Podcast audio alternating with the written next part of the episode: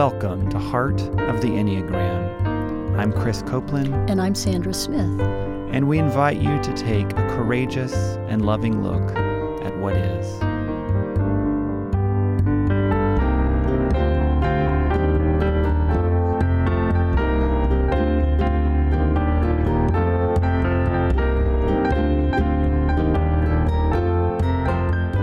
In this episode, we explore Type 5. I spend a lot of time in my head and experiencing things in my head before I've ever even gone through them.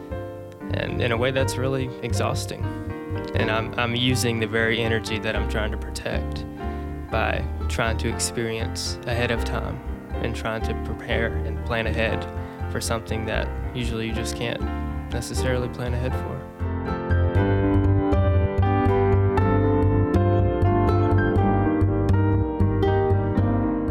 Today we're going to explore the contours of Type 5. And we're pleased to welcome Brian Hayes as our guest. We'll introduce Brian a little bit more later. As we begin, I want to invite our listeners and all of us here um, to remember to open all parts of ourselves, all of our brains, our heart, our mind, and our body as we listen with our full selves. And we invite the, the those of us who are type 5 and those of us, all of us, which have that inner type 5 in us to listen in. So encourage you now just to take a deep breath for grounded presence. So, type 5, you may recall, um, we're in the head center of intelligence now, where fear is the primary emotional issue. And in this center of intelligence, there's a focus on data on information.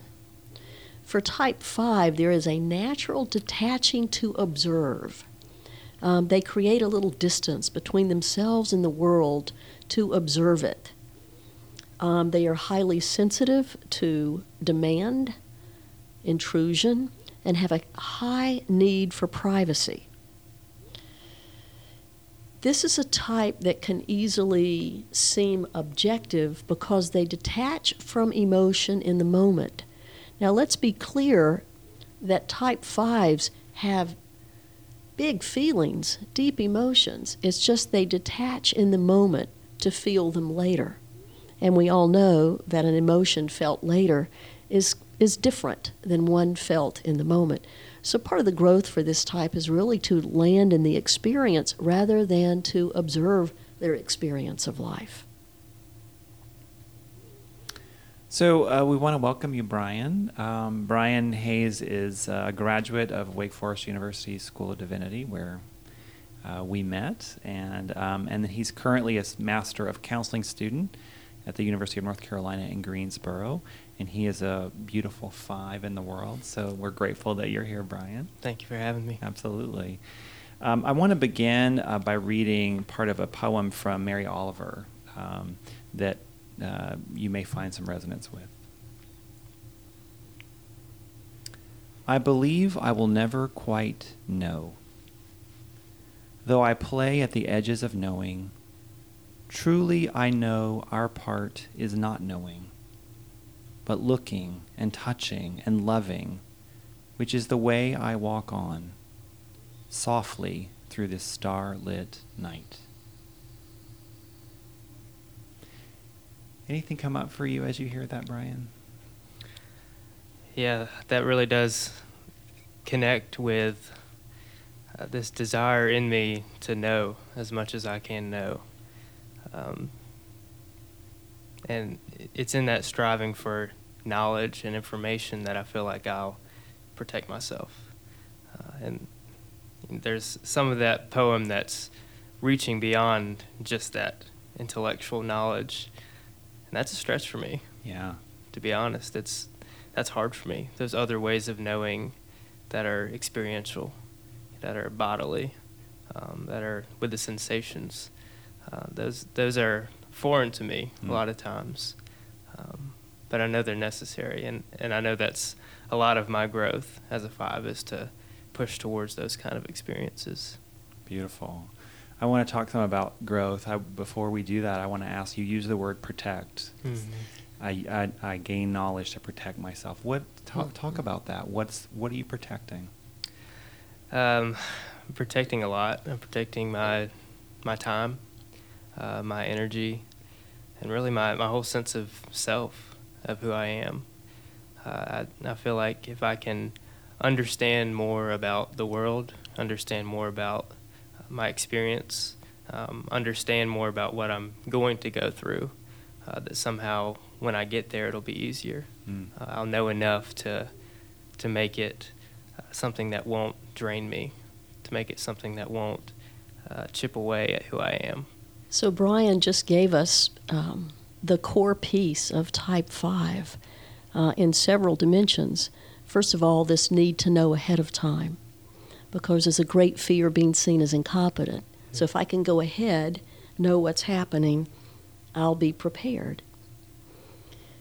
However, it's in that preparation, that mental preparation, that fives deplete themselves. Does that make sense to you? Yeah, it does. Uh, you know, as as you said, five is a head type, and I spend a lot of time in my head and experiencing things in my head before I've ever even gone through them. And in a way, that's really exhausting. And I'm Mhm. I'm using the very energy that I'm trying to protect by trying to experience ahead of time and trying to prepare and plan ahead for something that usually you just can't necessarily plan ahead for. Well, you know, and when you get there, do you feel exhausted? A lot of times I do. Yeah, I'm already tired. You've been planning for this recording for a while, huh? I've never. I I appreciate you. I've never heard it quite said like that. So thanks for naming that and Sandra for highlighting that. That I'm already. I'm. I'm. I'm depleting myself by doing the preparatory work, so I won't be depleted. Mhm. Wow, Mhm. that is. That's. I, that's very insightful. We types are complete with our paradoxes, aren't we? There's there's one for type five. Yeah, thank you, Brian. Yeah. Yeah. What happens, Brian, if you um, if you don't prepare? There's a lot of anxiety that goes along with that. Yeah. Um, mostly in the beforehand time, you know, knowing that I'm going to be somewhere that I won't feel ready for, uh, and so that's very hard for me. Uh, and I do feel very nervous, and uh, there is that sense of inadequacy and incompetence that I'm not enough to just jump into this moment. Mm. That I need to know more and be ready for this moment, Mm. or when I get there, I'm just not going to be enough. So it is that mental framework that that sees scarcity before abundance. And that's one face of that for this type structure. So I'm going to be depleted, or I won't have enough resources to um, to be present or fulfill what I've been asked to do. So Brian, when you come to those places where you aren't prepared, what happens when you actually move through them? What do you find? Well, I actually find that sometimes the preparation wasn't necessary, Woohoo! which is freeing and is an invitation to, to grow for sure. Um, and I often find that I'm much more present when I can let go of that need to prepare and that need to somehow gather something that I don't feel like I have. I can simply be in that moment. And that's it's a very good feeling. It's a feeling I don't often allow myself to have. Mm. Um, and that's not always what I feel. You know, sometimes that anxiety does carry over into that moment, and I can't seem to get past it. Sure. Uh, but there are those times where I jump into something feeling not ready and find that I really was all along. Mm. Something as I've been preparing to become a counselor that has come up um, is this very thing that we're talking about. Mm. Last semester, I did 40 hours of direct time with clients. Uh, and as I worked through that with uh, my supervisor, uh, I found that that idea of just being in that moment and being present has come into play so many times. Uh, at the very beginning of the semester, she was very impressed with just how I was in the room and just present and in the moment and connected to my clients. And I realized that's because I didn't know what I was doing. Oh. That's all I had to go on. Wow. Wow. Mhm. Brian. That's incredible. and as I felt like I learned more and grew more and started to apply theory to what I was doing, I got in my own way. hmm And I wasn't as effective. I wasn't as therapeutic. And so I found that, you know, my greatest source of, of healing as a counselor is really my own self, my own connectedness to myself, and my own connectedness to the client in the room, Mhm. and not the knowledge and the resource and the theory that I try to bring into the room. Wow. That's beautiful. I'm just hearing the words of our friend and mentor David Daniels, who says, you know, the quality of thinking is different when you're present. And then a grounded presence is required to open the heart. And Brian, what you're telling us is you're meeting these clients with your heart Mhm. rather than theory. Thank you. And it's this reminder that you're already competent, right? Mm. You're already competent because you show up in the room and you're willing to be present with them. Mhm. That is the competence. That's beautiful. And that's something that came up time and time again. You know, as I've been trying to grow professionally as a counselor and personally, is just to depend on that, lean into that confidence that is innate. It's already in me, uh, but I try to bring something that's outside of me into it, and that's when I, I really get in the way of what's going to be most helpful. Hmm.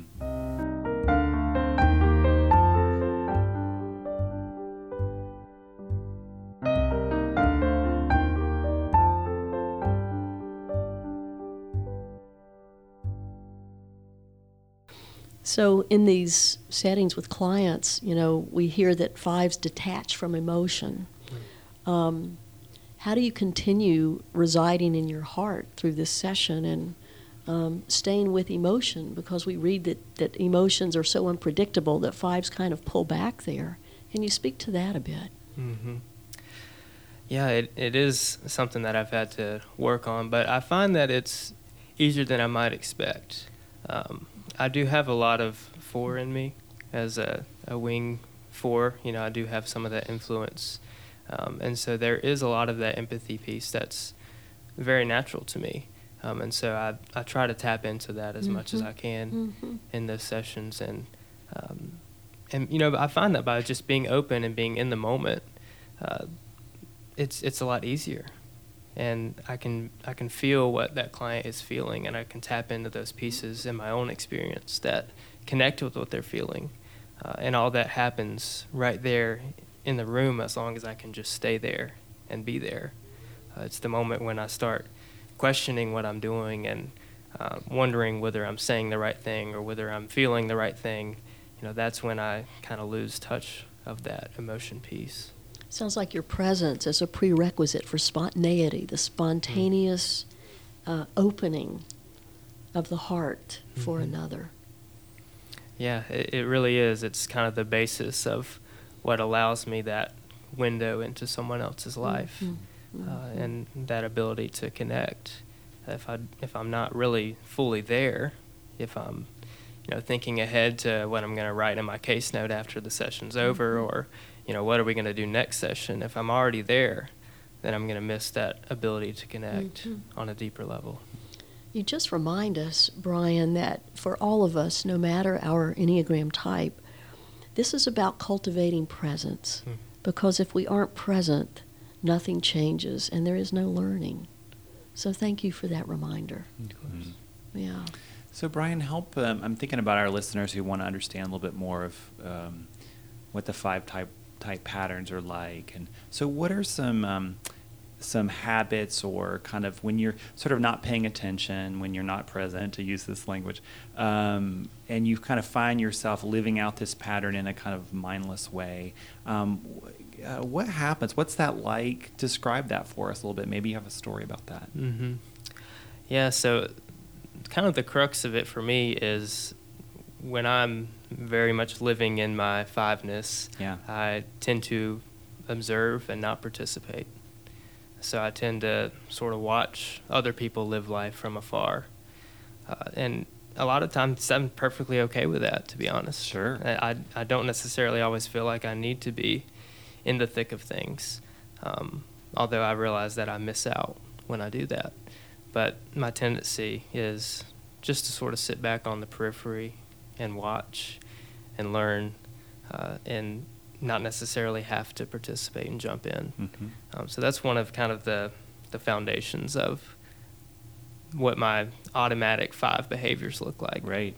Is there? Can you think of some time in the, I don't know, last month or whatever, where that you've noticed that you yourself do that? Yeah, I, um, we just got back, my wife and I, from a trip, uh, an amazing trip overseas to Europe. Cool. And so that, that interplay was always present because we would go to, you know, huge cities. We went to London, we went to Dublin, uh, and, you know, we would be trying to travel around and get places.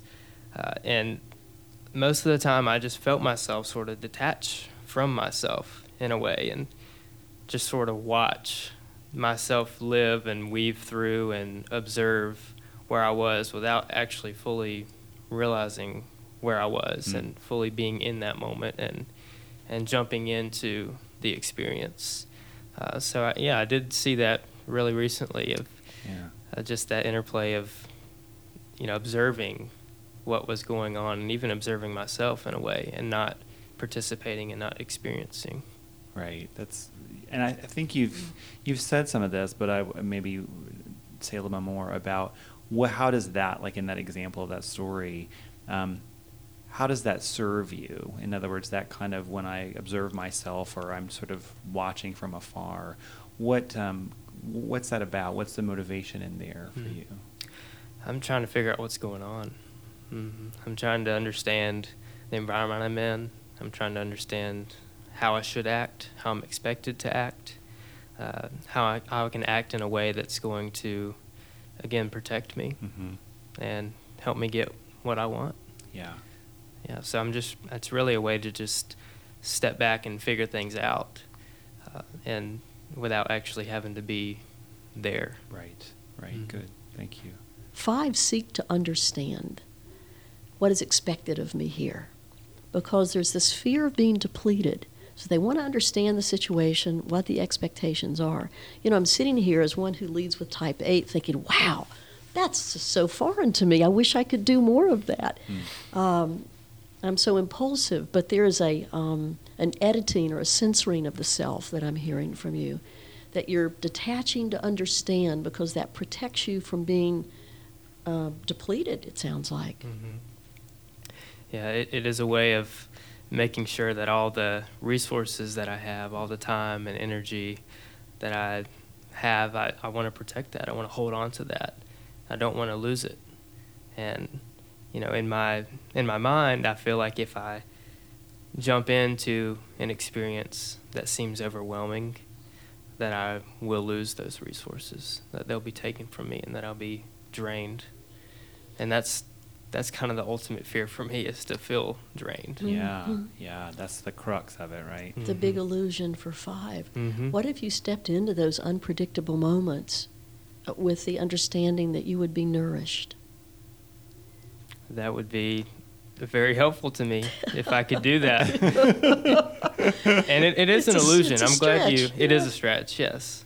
And I'm glad you used that term illusion because that's something that I do realize. You know, cognitively, I realize Yeah. it's an illusion. You know, this idea that I'm somehow separate from everything else around me and everyone else around me, that I need to wall myself off. That's an illusion. I mean, I'm connected to everything around me, Mm. And I'm only blocking off energy sources whenever I draw in. I'm only shutting myself off from sources of life.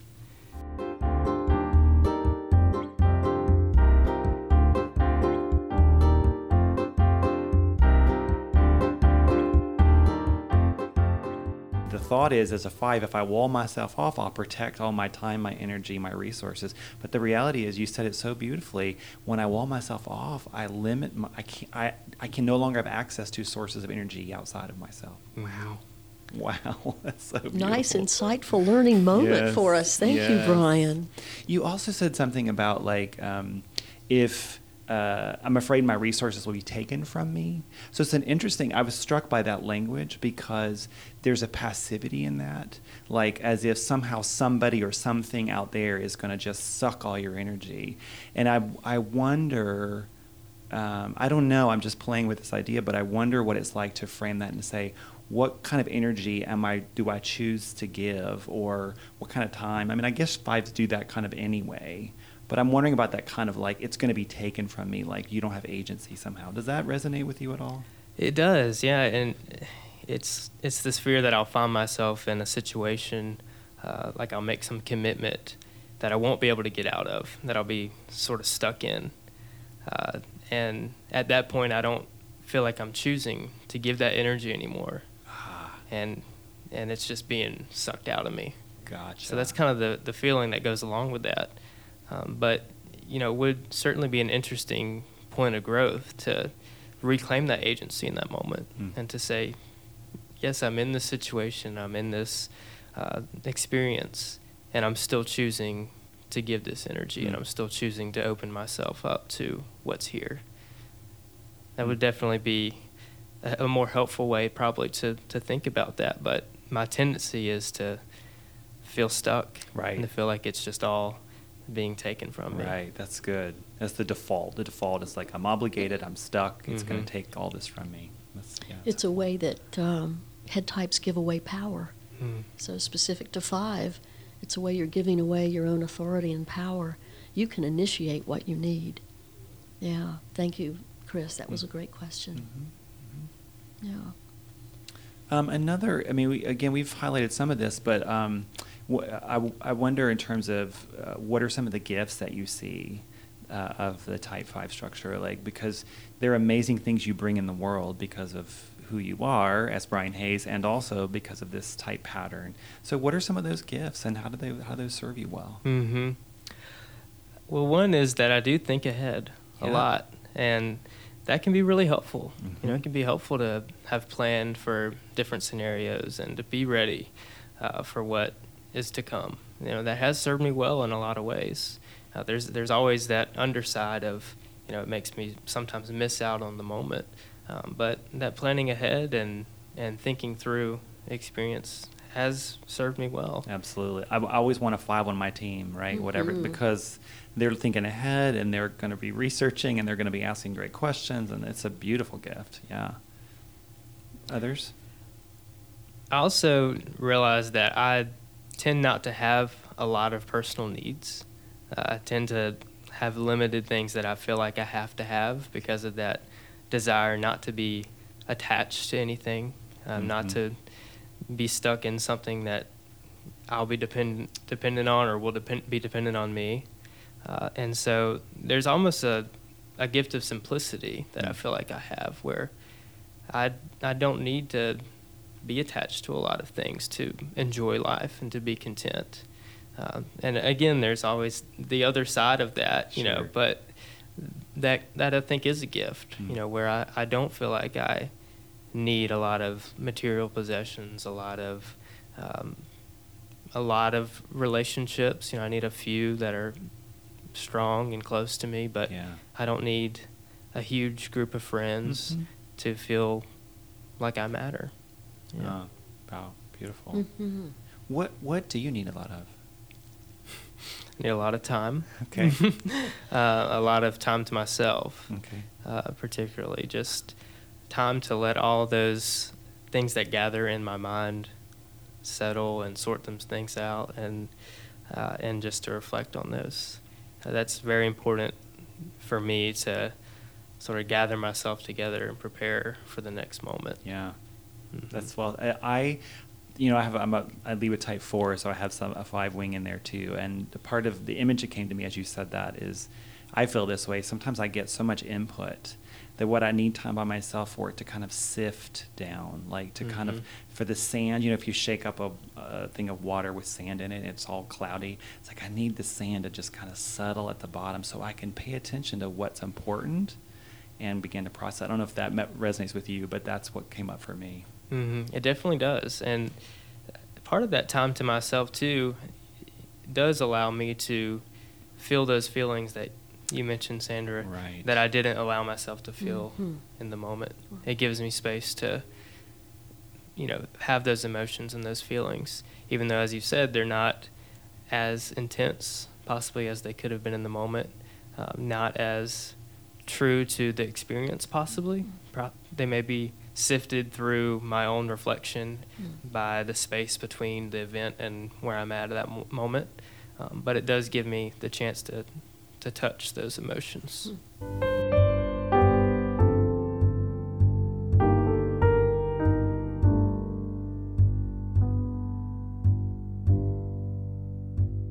Well, Brian, where would you say, uh, at this point in your life and given your type, that uh, where's your greatest invitation to grow right now? There's a lot of invitations to grow, I feel like. Um, but I, I really think that that idea of presence is probably the biggest invitation for me, and particularly presence with people uh, and staying engaged with people. Because my tendency is to disconnect. Uh, anytime I, I feel like I'm too dependent on a person or a person's too dependent on me, or if I feel them disengaged somehow from the relationship, then my tendency is just to detach and move on and wall myself off. Uh, and so I think my invitation to growth is to stay connected, um, to allow people in, to share of myself, uh, and allow people to get to know who I am. That's another thing that has come up for me in my counseling experience uh, is that I hardly ever self disclose. That was something that my supervisor had to remind me over and over.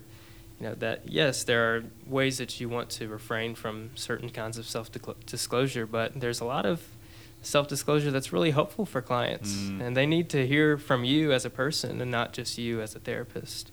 Uh, and so that was a major challenge for me is to be willing to share my own experience, my own feelings, my own thoughts. And that's something I still feel invited into. hmm And it's in that kind of engagement that information transforms to wisdom, Hmm. because wisdom comes in the relating. it, this is a little bit tricky, but but I'll s- I'll say it this way: um, what what would it be like for you, Brian, to be in the room with a client and allow yourself to be moved in that moment Hmm. By what they bring? Mm. It's, it happened a couple times. Yeah, yeah. This this past semester, and it was it was overwhelming Mhm. to me because I just kind of had to sit there and just sit with it and sit with the person in the room. And obviously, I couldn't stay there and and really in that moment let that connect with the very deep part of, of what that triggered for me, just because you know the therapeutic relationship is about the client. Sure. Um, but it is it was important for me to, to sit with it in the moment and take note of what happened Yeah. and where that touched in me Yep. and then know that I needed to come back and do some more work in that later on. Absolutely. And I think that's beautiful. And I would imagine, I have no idea, but I would imagine, but for that client, and I know if it were me, the fact that you allowed yourself to feel that, to be in that with that client, that just in that presence in of itself was healing for the client Mm. as well. Mm-hmm. That's a beautiful gift that you already are competent in. Mm. Thank you for that reminder. Nice. I want to just ask if there's anything that um, else that you might like to share, anything that's kind of bubbling up for you, or um, I want to offer a space for that. Yeah, there is something else that I know we we sort of touched on this, but there's a lot of leading with type five that often feels like being paralyzed in a way.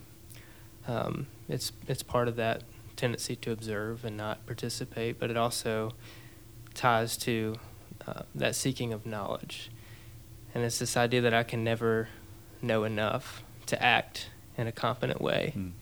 Um, and this has shown up a lot for me recently, uh, in that I just found out not long ago that my wife is pregnant. Oh. And uh, Congratulations. Yeah. thank you so much.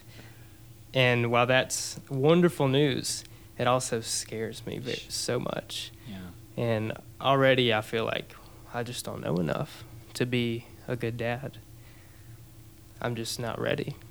And I don't feel like I can ever be ready, Right. that I can never know enough. And I just, I feel so stuck in that. Mm-hmm.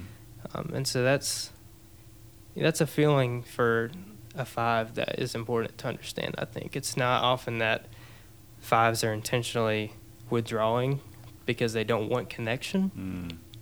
But it's just I feel so stuck in the not knowing Yeah.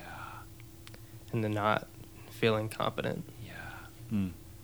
And so I just think that's that's important to understand. Thank you. Yeah. So, as we close our time um, of learning with Type 5 and with Brian, and thank you again, we have a question for the deeper dive for our listeners and for all of us. So, how might we pay um, attention to how we play it safe with our hearts? How do you play it safe with your heart? Just notice throughout the next week. And do you want to shift anything around that? So, with heartfelt gratitude for this time, I'm Sandra. And I'm Chris, and we invite you to continue to look courageously and lovingly at what is.